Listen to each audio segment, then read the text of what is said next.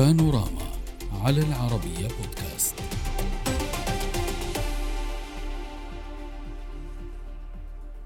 تفتح تكنولوجيا الذكاء الاصطناعي الباب أمام جيل جديد من تطبيقات الترجمة. في حين تنفذ خدمات الإنترنت والتكنولوجيا الأمريكية آه، جوجل كسر حواجز اللغة من خلال نموذج جديد للذكاء الاصطناعي يتحدث باللغة الأجنبية بصوت المستخدم حيث كشفت جوجل عن نموذج AudioPaLM AI للترجمة. ويستطيع التعرف ومعالجة وإنتاج العبارات المكتوبة والمسموعة. لكن الخاصية الأبرز في هذا النموذج هو أنه يستطيع استخدام صوت المستخدم عند نطق العبارات المترجمة إلى اللغة الأجنبية. خبراء شركة جوجل عرضوا نتائج المشروع في فيديو يحتوي على حوار بين أشخاص يتحدثون بلغات مختلفة تم ترجمتها إلى اللغة الإنجليزية بأصواتهم آه، نفسها وبشكل سلس. الخطوات المتسارعة في نمو الذكاء الاصطناعي AI والتي تلقى قبولا كبيرا على المستوى العالمي تحمل في طياتها مخاطر قد تكون كارثية في الواقع وقد تتسبب بمشاكل اجتماعية وقانونية جمة ما يضع القضاء أمام معضلة التعرف على التسجيلات الصوتية والمرئية المزورة منها والحقيقي والتي يمكن استخدامها كأدلة في بعض القضايا.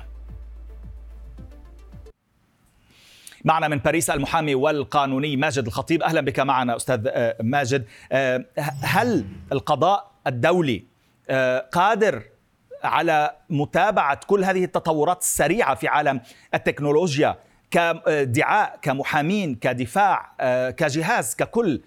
كما تفضلت في مقدمة ومتن هذا الخبر هناك صعوبة كبيرة جدا في ضبط آلية وعمل يعني هذه الثورة التكنولوجية الهائلة بسبب أن هناك يعني ضحالة في القوانين أو دعنا نقول هناك انعدام في حقيقة الحال للقوانين التي تنظم وتهذب وتلجم هذا التطور التكنولوجي الهائل. وبالتالي نحن في حقيقة الحال بالفعل أمام معضلة حقيقية للتعريف القانوني للذكاء الاصطناعي. ما هي الموجبات وما هي الفوائد وما هي المحظورات مم. التي ينبغي الأخذ بها بعين الاعتبار؟ يعني بمعنى أنه يمكن أن نقول أن القضاء الآن التكنولوجيا تجاوزت حدود القضاء وإمكانياته وبالتالي هو غير متخصص بنفس الدرجة ويجب تطوير آلياته وقوانينه كما فهمت منك. هل جوجل نفسها أو كل الشركات الأخرى اللي تطور هكذا آه، أنواع من التطبيقات والإمكانيات الجنايات يمكن أن يلاحقوا قانونيا وقضائيا بناء من يعني من قبل متضررين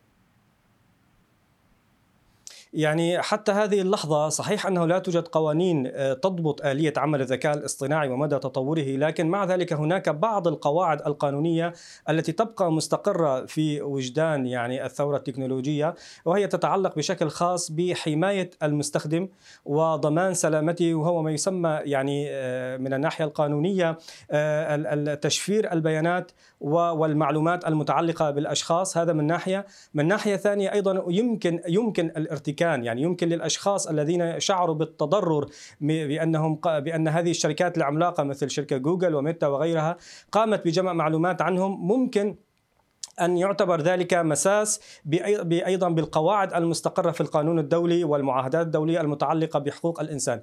ولكن كل ما سوف نتحدث عنه ونخرج به من استنتاجات هذه لا تكفي بشكل أو بآخر ولا يمكن قوننة هذه الجرائم في صورتها الحالية. الأمر يحتاج إلى ثورة تشريعية على غرار الثورة التكنولوجية التي نشهدها. نحتاج إلى ثورة قانونية وتشريعية في هذا المجال. لأنه اللي عم بيصير أنه جوجل أو غيرها عم بيخلوا جميع الناس اللي مضطرين مضطرين يستخدموا آه، في هذا العصر مضطرين يستخدموا خدماتهم عم بي عم بي عم بيوقعوا صحيح. على قوانينهم هم ويعترفون بأنهم يقرون بأنهم قرأوا ذلك وما حدا بيقرأها. على كل آه، أين يمكن رفع دعاوى في هذه في هذه المواضيع؟ هل فقط في بلد التضرر أو يمكن آه، يعني تعميم ذلك على دول أخرى تحترم حقوق الإنسان؟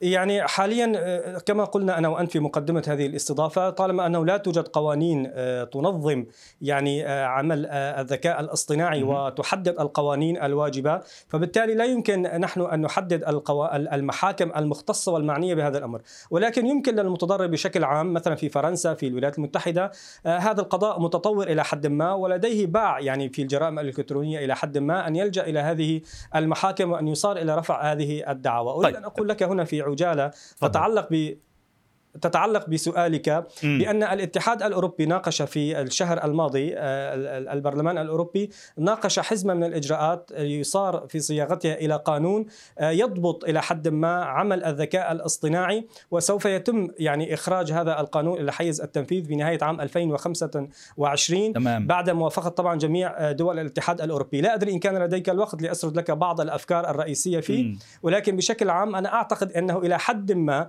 يعني هذه هذا مشروع هذا القانون إلى حد ما قد آه، يواكب أقول إلى حد ما يواكب يعني التطورات الثورة التكنولوجية التي نشرها لكن لن يستطيع أن يكون أن يكون ملما بها بسبب أن هذه الثورة يعني تتصاعد افقيا وعموديا. أنت ذكرت الآن أستاذ طاهر على سبيل المثال آه، آه، تكنولوجيا بصمة الصوت والاحتفاظ بها.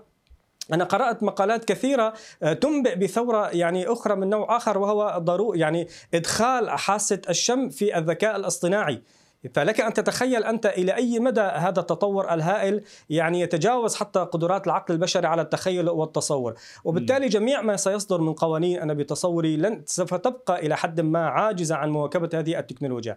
أنا طيب أنا بدي أسألك سؤال، هل يمكن لأشخاص معينين استباق أمور معينة لمنع شركات بعينها على استخدام صوت معين؟ يعني هل يمكن لي ان هل يجيز لي القانون في دولة ما أن أصدر ورقة عند كاتب عدل أو عند محامي أو عند عند أي جهاز آه، قضائي آه، يمنع استخدام آه، مثلا صوت معين أو يمنع استخدام فيديوهات أو صور معينة مثلا وبالتالي تجرم هذه الشركات التي تستخدم آلياتها من قبل مجرمين في اختلاق مشكلة معينة لشخص.